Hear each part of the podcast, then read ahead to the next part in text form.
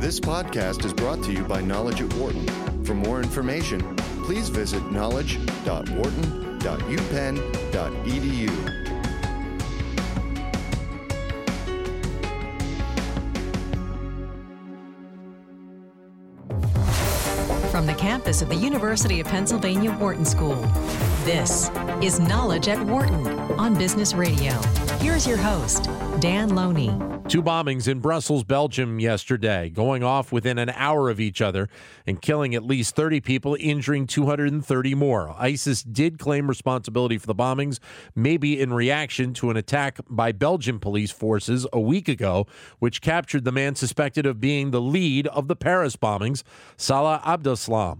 With more on this still developing story, we are joined on the phone by Wharton professor Erwann Michel Kerjan, who's executive director of the Risk Management and Decision Processes Center, and Dr. Max Abrahms, who's an assistant professor of political science at Northeastern University. He's a member of the Council on Foreign Relations and a senior fellow at George Washington University Center for Cyber and Homeland Security, and he's also a University of Penn alum. Erwann, Max, great to have you both on the show. Thanks Thank for having, for having us. Great to have you both. Uh, Erwann, we were just obviously having this conversation uh, just a few months ago in the wake of the Paris bombings, and, and, unfortunately, I'm not surprised that we're having this conversation again. Are you? Uh, no, and we had that discussion. You said that a few few months ago, and uh, unfortunately, my um, my expectation is that we may have a further discussion in the next few months, given uh, given trends going on there. Um, Europe is just starting to recognize, at least the, um, the public is just starting to recognize that the uh, the threat is uh, much more uh, spread and intense than um, what uh, what we thought before the um, Paris attacks. So it's not something that just appear overnight. It's something that's fundamentally there to stay. And uh, I'm sure we'll talk more about that, and Max will uh, will chime in as well. But the as the mode of operation is extremely simple here. If you know you put a bomb in luggage, you go to the airport, you don't need to have a ticket because you don't pass the security yet, and then the uh, the bomb explodes. And same thing for the um, for the um, subway um, subway explosion. And uh, now it's uh, over 30 people died and close to 300 people have uh, have been injured. So it's, uh, it's a tragedy for sure. Max, I'm guessing no surprise for you either, unfortunately. Yeah, I agree with that summary entirely. I also expect to see more violence of this sort. Uh, basically, you know, we're, we're describing the Paris attacks and Belgium attacks as if they're separate, but they're, of course, closely interrelated. Some of the attackers in the Paris attacks came from Belgium. Uh, it looks like they used the same kind of bomb making material. Even before that, in the Charlie Hebdo attacks, some of the weaponry came from Belgium. Uh, these guys knew each other. They worked together. They lived together. Uh, they planned together. They coordinated. Uh, and this is a this is unusual. This is a very large network of terrorists. Uh, so even before the Belgian attacks, we estimated the network to be about 30 plus members. And now, after the Belgium attacks, it seems that you know it's clearly even bigger than that. And some of the guys apparently are still on the loose. So this is really the, the worst case scenario, where for the past couple of years, European countries have worried that all the foreign jihadis leaving for their country from their country would radicalize even more and train and you know make contacts and build their networks and learn skills and maybe gain weapons and then return to the west and strike soft targets. And that appears to be exactly what's going on now that term soft target i heard one reporter refer to the airport in Brussels as a soft target. And maybe it's, you know, a little bit of a different perception uh, in terms of what we see here in the United States compared to what is overseas. But I, I don't think of airports being soft targets. Go into that a little bit more, Max. Well, I, I agree. Um, in general, ISIS has been striking soft targets. Uh, I would say that uh, attacking inside of an airport, not the actual plane itself might be, you know, coded, if you will, as a middling level of, yeah. of hardness. Uh, but also the metro station was attacked. Um, these are really targets of opportunity. Uh, terrorists are, are basically striking what they can. There doesn't need to be a high level of symbolism. Um, and, and that's honestly what makes counterterrorism so difficult is that these guys don't seem to be picky at all. And, and Erwann, I guess it goes back to what you said a second ago that if these bombs are going off before you actually go through security, then in some respects they are soft targets. Well, and, and that's exactly the definition. Then, I mean, when in, in the security wall, when we talk about soft, soft versus hard, uh, hard means that you, you have to go through security, uh, security gate and things of that nature. So, uh, I mean, imagine you flying from Philadelphia Airport this afternoon. You bring your luggage with you. You're going to get your, your ticket at the counter. Uh, you haven't had any security check yet. I mean, until you pass the, the, the doors and you have to take your shoes off. But until that point, uh, you can carry on your luggage with a bomb in it, and no one's going to stop you. So, I mean, that that's also what uh, I think why people feel differently about what happened in, in Brussels, in the sense that uh, Paris was a nightclub. I mean, people could say, "Well, I don't go to nightclubs, so you know, it's not me." Right. Airport and subway station. I mean, uh, look at your week and how many times are you going to take the subway or a bus? Or I mean, now you're talking about mass transportation, and uh, to Max's point, it's very, very hard to to prevent that just because there is no way you're going to check everybody with a luggage until they go to the security check with their their ticket. So it's it's almost you know it's asymmetric uh, warfare here. Do, do you think though that because of the fact that the, the the people that were involved in the Paris bombing did have links to Brussels and and obviously now we've had this that that Brussels and Belgium needs to be a greater focus on trying to root out a lot of, of these these cells because seemingly and we've heard stories about how Brussels there are there are neighborhoods within that city that obviously a lot of these cells are, are basically set up in.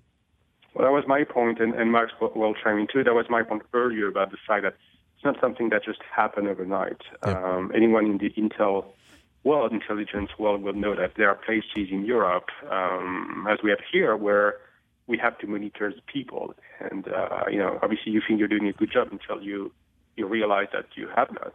Uh, but these people are, are, not just coming up from, from Syria as of last week. They've been there for a long time. Their family has been there. Yep. Uh, friends and relationships have been there for a long time. So, and the other thing I would say that obviously we're talking about Belgium because it's a different country than France, but the distance between Paris and the, and Brussels is like you know New York and Washington. So yeah. It's, it's, it's, physically extremely close. I, I guess Max, that the, then the question becomes as as uh, Erwann just alluded to that this comes at a time where we're seeing you know massive numbers of refugees making their way up towards Europe. And again, this will put the focus on how this is all being handled across Europe right now. Yep.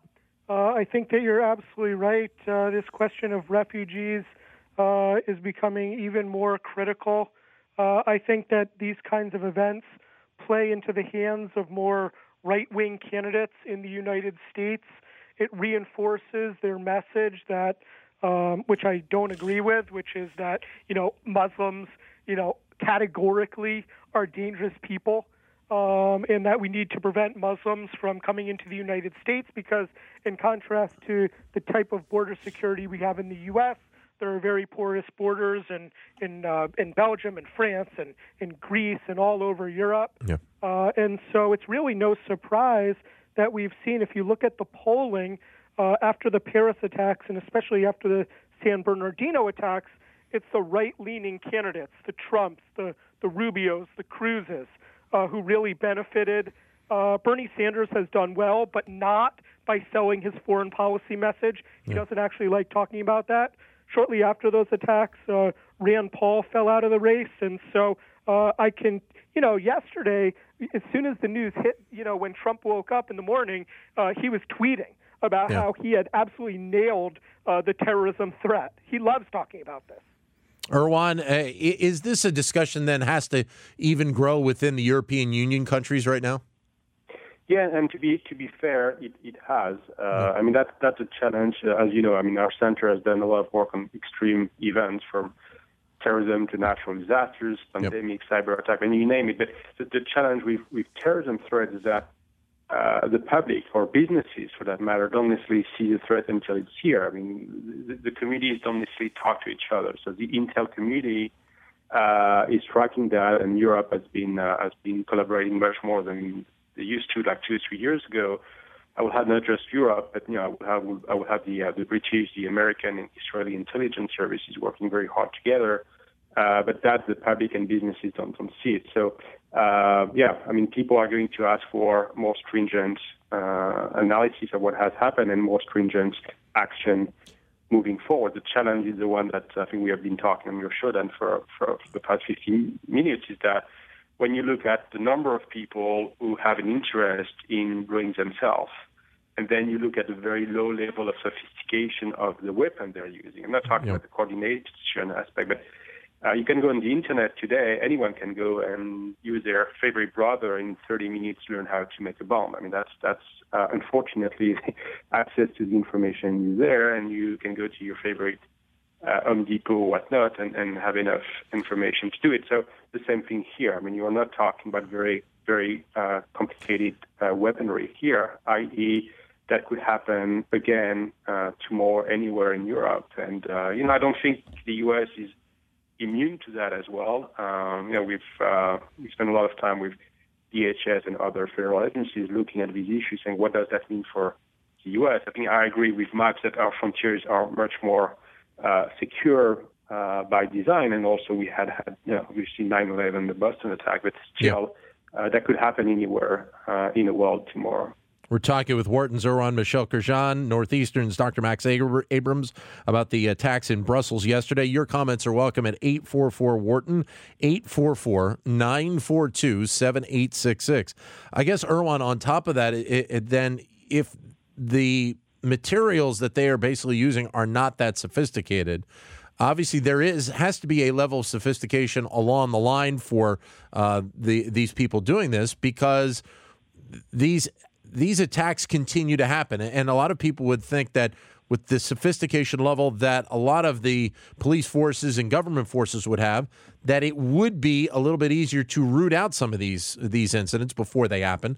Obviously, we see that happen in in a variety of places around the world, including here in the U.S. But a lot of people will say, why do these continue to happen?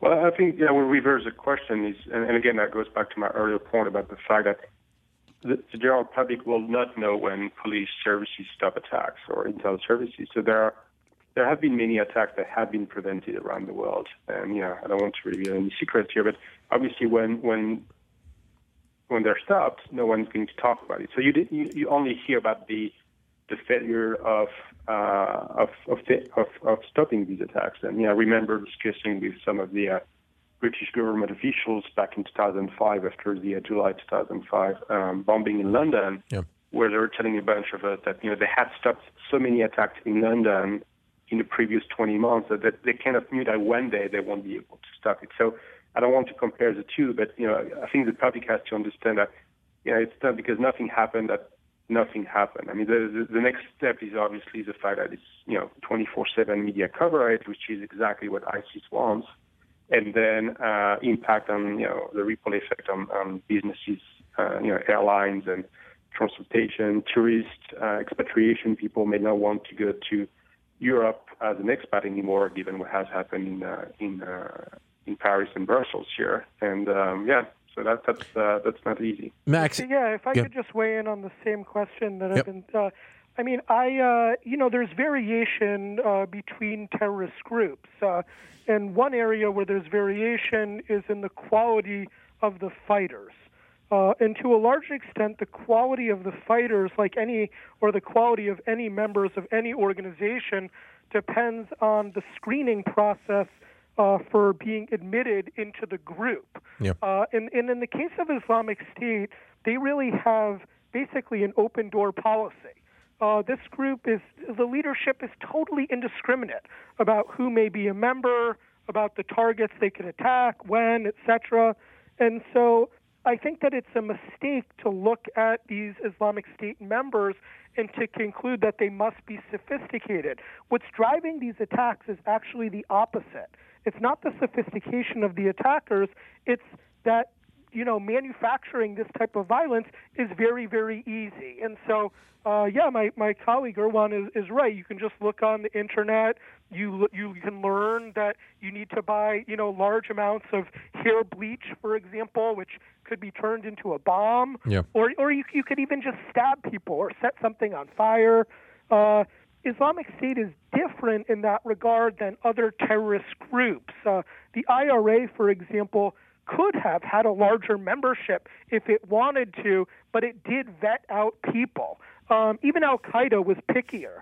Uh, Islamic State is basically appealing broadly for people to use violence, even locally, uh, any way they want. And so we're actually dealing with a lot of amateurs here.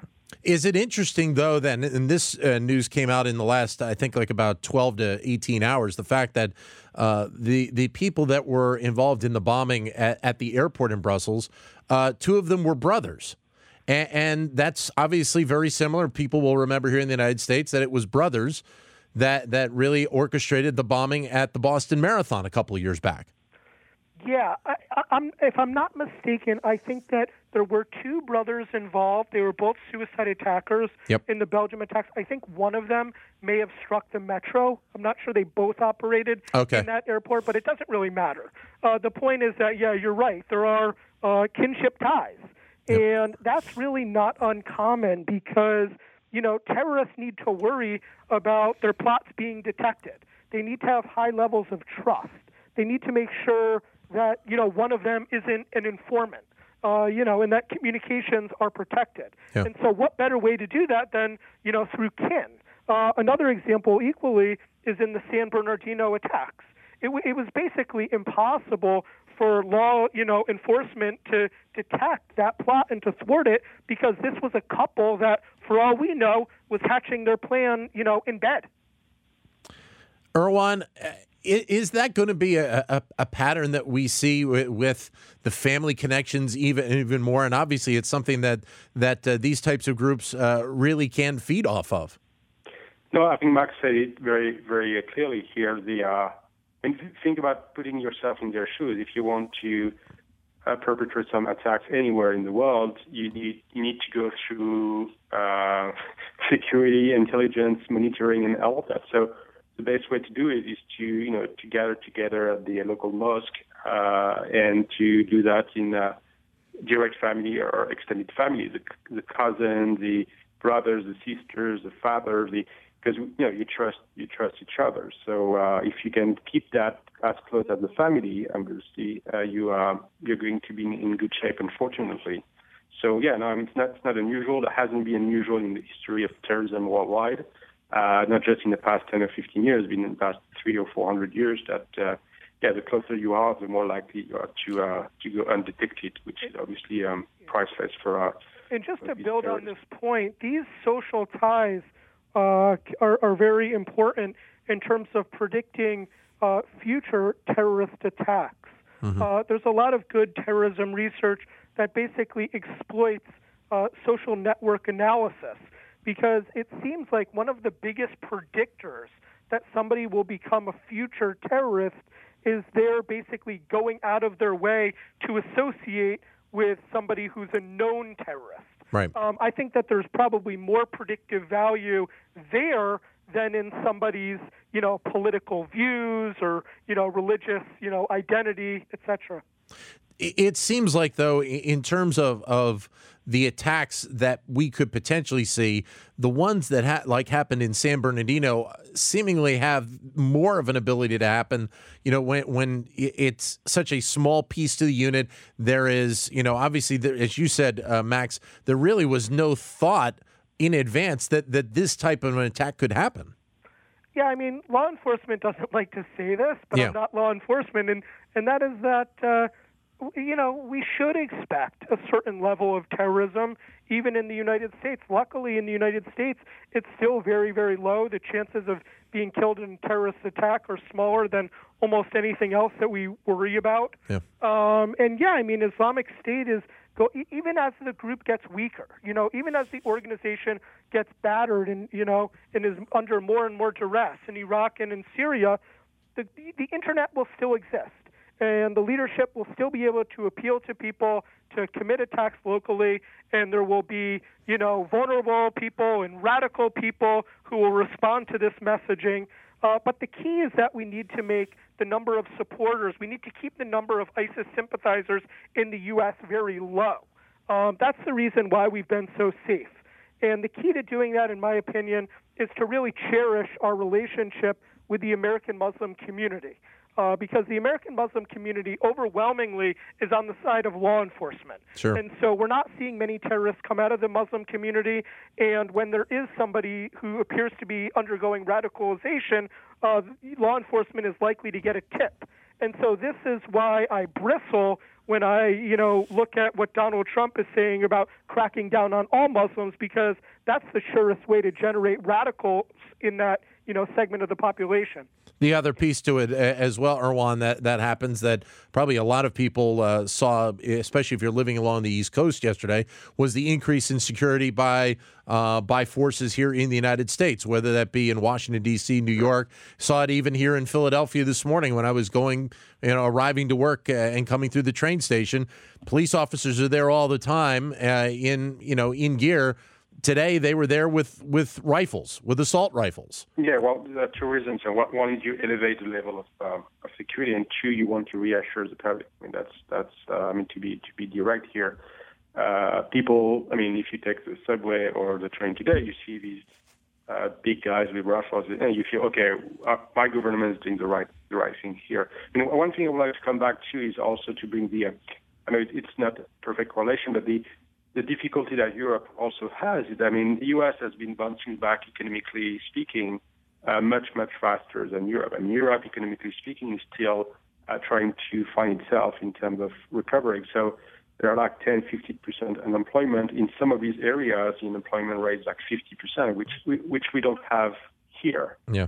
And, you know, obviously it's complicated and we don't have time to go in great detail, but obviously if you don't have a job, if you don't have uh, financial protection, uh, you know, what do you do of, of, your days? Well, you, you dream of a different ideal. And, uh, and to Mike's point earlier, uh, because of the ally um, making progress in Syria in terms of knocking down ISIS, well, ISIS as an organization has to show its uh, its uh, members that it's still strong, and that it cannot do in Syria the same way it could have two years ago, let's say.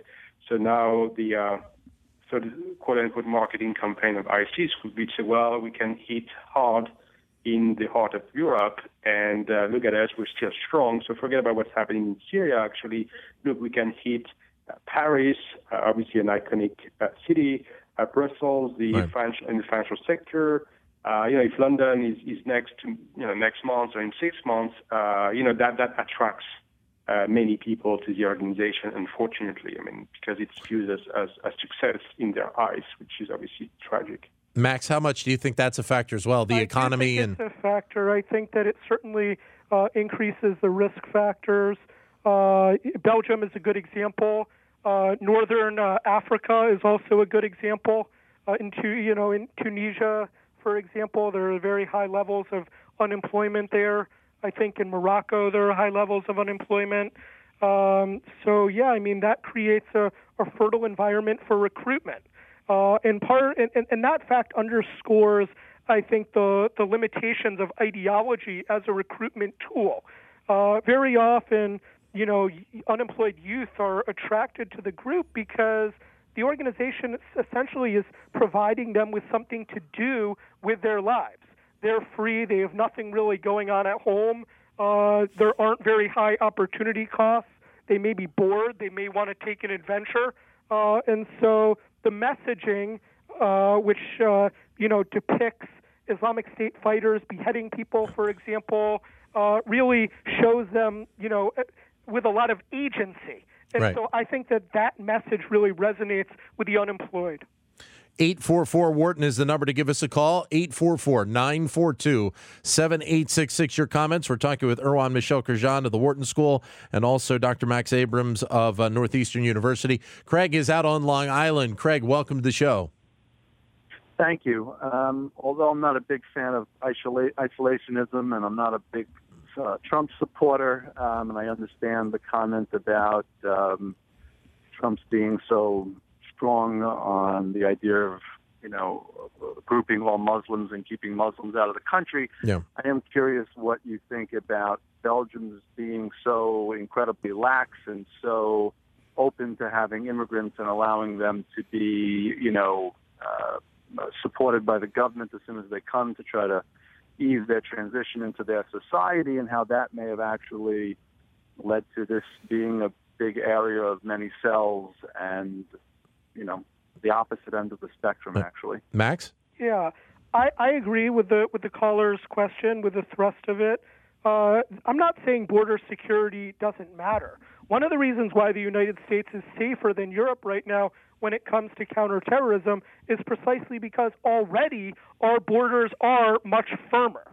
Uh, I think that Europe needs to do something about its borders. Uh, I understand the humanitarian imperative of taking in refugees, but the reality is is that they're being processed so quickly that uh, government authorities don't really know exactly everybody who's in this pool. And so I'm afraid some terrorists inevitably are slipping in.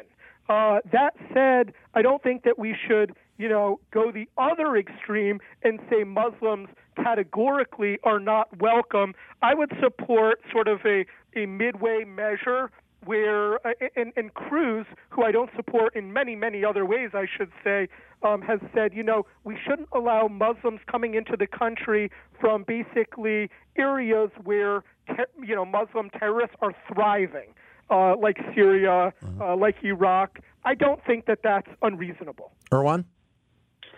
Well, it's uh, no great. That's a that's a good question. I think obviously we're you know they're all playing politics 101 here, which is to uh, give you a soundbite that people can Yeah. and uh, and and yeah, it's not clear what what that really means. I mean, uh, for for the U.S. to do something like that will be going against uh, you know uh, the entire history of this country in terms of welcoming people coming from affected areas. No, um, the important thing is not to put a uh, across on any religion. Uh, otherwise, we're denying, you know, who we are as a country, but rather to ask the tougher question, which is, well, uh, can we do we have the capability to screening people to understanding they could be at risk and something that hasn't happened in, in Europe? The other thing I will say about Europe, and we have two borders here. Uh, in Europe, the challenge that there are many, many borders, and uh, these guys will come through the weakest link in the system. So um, through the Schengen uh, agreement, you basically can move from one European country to another without control anymore. So the only thing you have to do as, as a terrorist is to enter somewhere, and if the somewhere is lax in terms of security measures, uh, you're going to go through that. So whether it's Greece, or Turkey, I mean, you, you name it. So that's that's a big difference in the U.S. We can say, well, we're going to secure border in Canada and Mexico, and that's two, and that's it. In Europe, you have to do that in a number of ways. Craig, thanks very much for the call. I greatly appreciate it.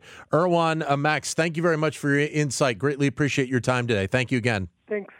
Thank you, Dan. Always a pleasure. You got it. Erwann Michel Kerjan to the Wharton School, Dr. Max Abrahms, Northeastern University. For more business news and analysis from Knowledge at Wharton, please visit knowledge.wharton.upenn.edu.